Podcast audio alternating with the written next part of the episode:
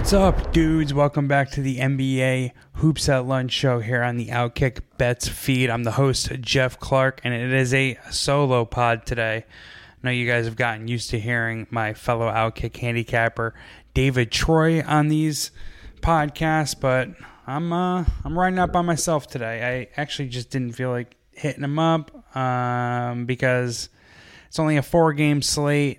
He's a, a busy man with his other jobs and, and dad life, and I'm single as all can be and have nothing else to do but to gamble on the N B A. So I figure I'd fit a quick one in here for you guys um, and give out three plays, which is probably too aggressive. And again, only a four-game N B A slate. No one really cares about the N B A tonight. All eyes are going to be on the Sweet sixteen of the N C double A tournament. Of course, I have action in those games. You can hear my Sweet sixteen gambling breakdown with my fellow Outkick handicapping buddy, uh, Dan Z. We did that earlier this week. We went through all eight games of the Sweet sixteen. I gave out four looks, two in Thursday, two and Friday. The written versions of those handicaps are also available on outkick.com backslash bets. But this is obviously an N B A focused podcast, so let's get into the Thursday slate here. Again, only four games, so not a lot to pick from, but I did find three bets. The first one, uh, I'm taking the New York Knicks as three and a half point road favorites at the Orlando Magic. Uh, the New York Knicks have dropped two straight games, and during this one, they lost one twenty-seven one twenty to Miami last night in a game that I flirted with taking the under in. Obviously, that game was nowhere close to going under. Didn't give it out as an official pod play. Um, thank God, because that was an ugly, uh, that would have been an ugly bet. The Knicks lost their previous game on uh, this past Monday Uh, to the Minnesota Timberwolves, one forty to one thirty-four. So they scored one thirty-four and one twenty in their last two losses. Their offense isn't a problem; it's their defense that's that's been pretty atrocious.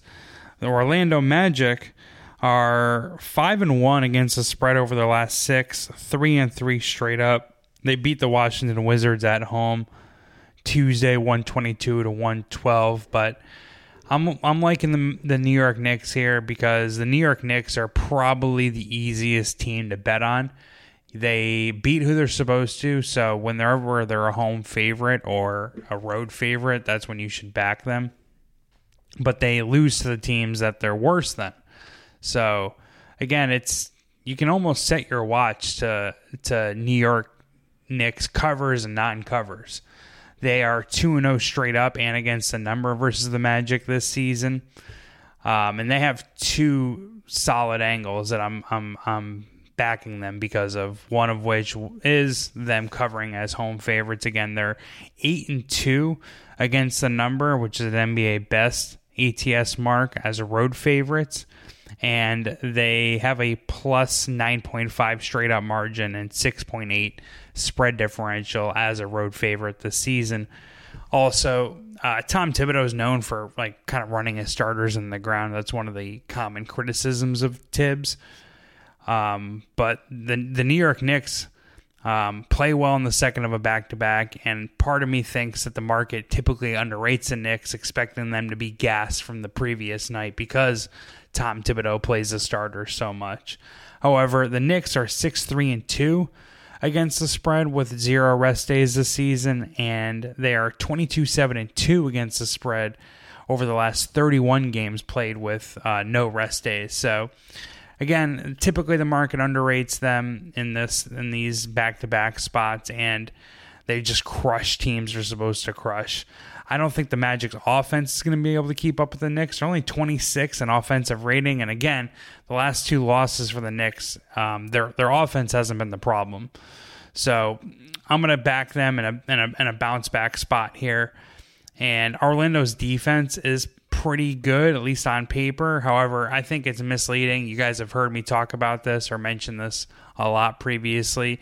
The Orlando Magic have the second worst wide open defensive three point attempt rate, as in they don't close out on three point shooters and and three-point shooters of opposing teams get quality looks against Orlando. So they more or less just pack the paint and hope the outside shooters aren't hitting threes. Well, again, the Knicks' offense hasn't been a problem lately, and they've shot forty-three percent or better on three-point on three-pointers in three of their last four games. So let's bounce, let's bet the Knicks uh, to get out of their little slump here and to beat a Magic team they've they've crushed already twice this season.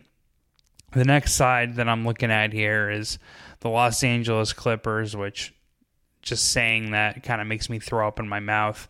They're hosting the O K C Thunder in the second of a back-to-back. The Thunder upset the Clippers one oh one to one hundred on uh, Tuesday. The Clippers were seven-point favorites going into that game. Maybe six and a half is what it closed at. Currently, they're four-point favorites. So a big...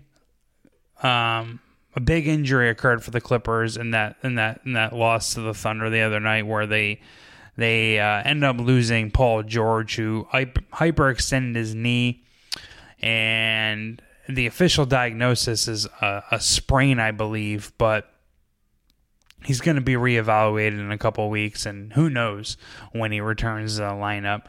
Um, again, that was a six and a half point spread, maybe seven, depending on when you got it and how it closed. I'm, I'm, I'm uh, not sure what it even closed at. I could look it up, but point is that there's been a two and a half, three point drop off from Paul George. And as much as I like Paul George, as as key is as Paul George is to the Clippers' championship hopes, I don't think. I think two and a half points, three points is too much of a um, downgrade in this position. Um, Ty Lue is one of the better adjustment uh, coaches at making mid-game or in-series adjustments. So him getting the face of Thunder in the second of a back-to-back, I think the Clippers are going to make the necessary adjustments to bounce back in, in this game. And um, Paul Kawhi Leonard was was. had a, a very subpar game by his standards against the Thunder the other night. He only scored twenty-one points on forty-four percent shooting, um, but he's been on fire since the All-Star break. Kawhi Leonard is averaging twenty-nine points per game on fifty-five percent shooting. He's shooting fifty-one percent from behind the arc. So I'm expecting a bounce-back performance out of Kawhi Leonard. Also, the Clippers only lost by one, but they lost, they missed nine free throws, which is very um, atypical for for the Clippers, who's usually a pretty good free throw shooting team. Kawhi Leonard missed two. Paul George missed both of his free throws. Um, Terrence Mann, who's usually a pretty reliable free throw shooter, um, I guess he's shooting seventy-seven percent, so that's not great, but he missed two free throws. Um, so I... I don't believe uh, I don't believe that the, the Clippers are going to have that poor of a shooting performance from both the field or the free throw line here in a second straight game against the Thunder. So uh, I'm playing the zigzag theory. It's tough to beat the same team in consecutive games in the N B A or really in professional sports, and I don't think the Thunder get it done Thursday against the Clippers. Again, I'm I'm um, kind of hitching my wagon to the fact that Ty Lue can make awesome adjustments or make uh, crucial adjustments, whereas the uh, and, and Kawhi Leonard having a bounce back game, getting back to to his his typical form. But we'll see. Um, finally, the in the Clipper game, there there is a pros versus Joes angle here as well. Um, as of the recording of this podcast, which is one forty-five Eastern Standard Time, the Clippers are getting more money in the in the market, whereas the Thunder are getting more bets. Usually, you want to go with the money um, column when it's counter to the to the to the tickets or the bets placed column, because the uh, pros bet more money than the than the than the Joes. So the cash column usually represents the the sharper side of the market. So we're gonna go with the Clippers minus four. And as one side, we're going to go with the Cl- the Knicks minus three and a half as in the other as the other side um, for our two sides. And I'm getting one more. I'm I'm getting one more bet in there. It's going to be a player prop. I've actually been doing pretty well with player props recently, which hopefully that can go that um that can continue into the playoffs, since there's going to be fewer games to play, and I'm going to focus more on player props come the playoffs. But I'm going to take under Cavaliers center Jarrett Allen's twelve and a half points versus the Brooklyn Nets. I was on the uh, Brooklyn Nets to beat the, the the Cleveland Cavaliers the other night, or at least cover the spread. They lost one fifteen to one oh nine in a game that was actually closer than that final score indicates. They could have covered. They missed three shots at the end of regulation to cover as four, four-and-a-half point underdogs, um, which which really sucked. But I do, I do um, like Jarrett Allen to go under his point prop total at twelve and a half, because he's going to be defended by one of the best defensive bigs in the N B A. That's that's Brooklyn Nets center Nicholas Claxton. And Jarrett Allen is actually tenth in the Cleveland Cavaliers in usage rate. There's there's a lot of uh, mouths to feed, which is what I wrote in my, my Outkick handicap this morning on the Cleveland Cavaliers. Uh Donovan Mitchell and Darius Garland mostly. Um, the, the the offense mostly runs through those guys, and and then you know you got Evan Mobley who who will get some looks and and, and will get some plays called for him, and and Jarrett Allen really doesn't get a lot of plays ran for him. He's not an outside shooter, so you don't have any.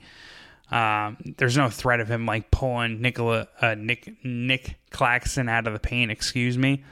And if he's just going to kind of try to operate out of the post, well, I'll take my chances on Nick Claxton, um, keeping him under this point total, and um, just being able to do a decent job against against Jarrett Allen. The Brooklyn Nets are fifth in defensive field goal percentage versus shots at the rim.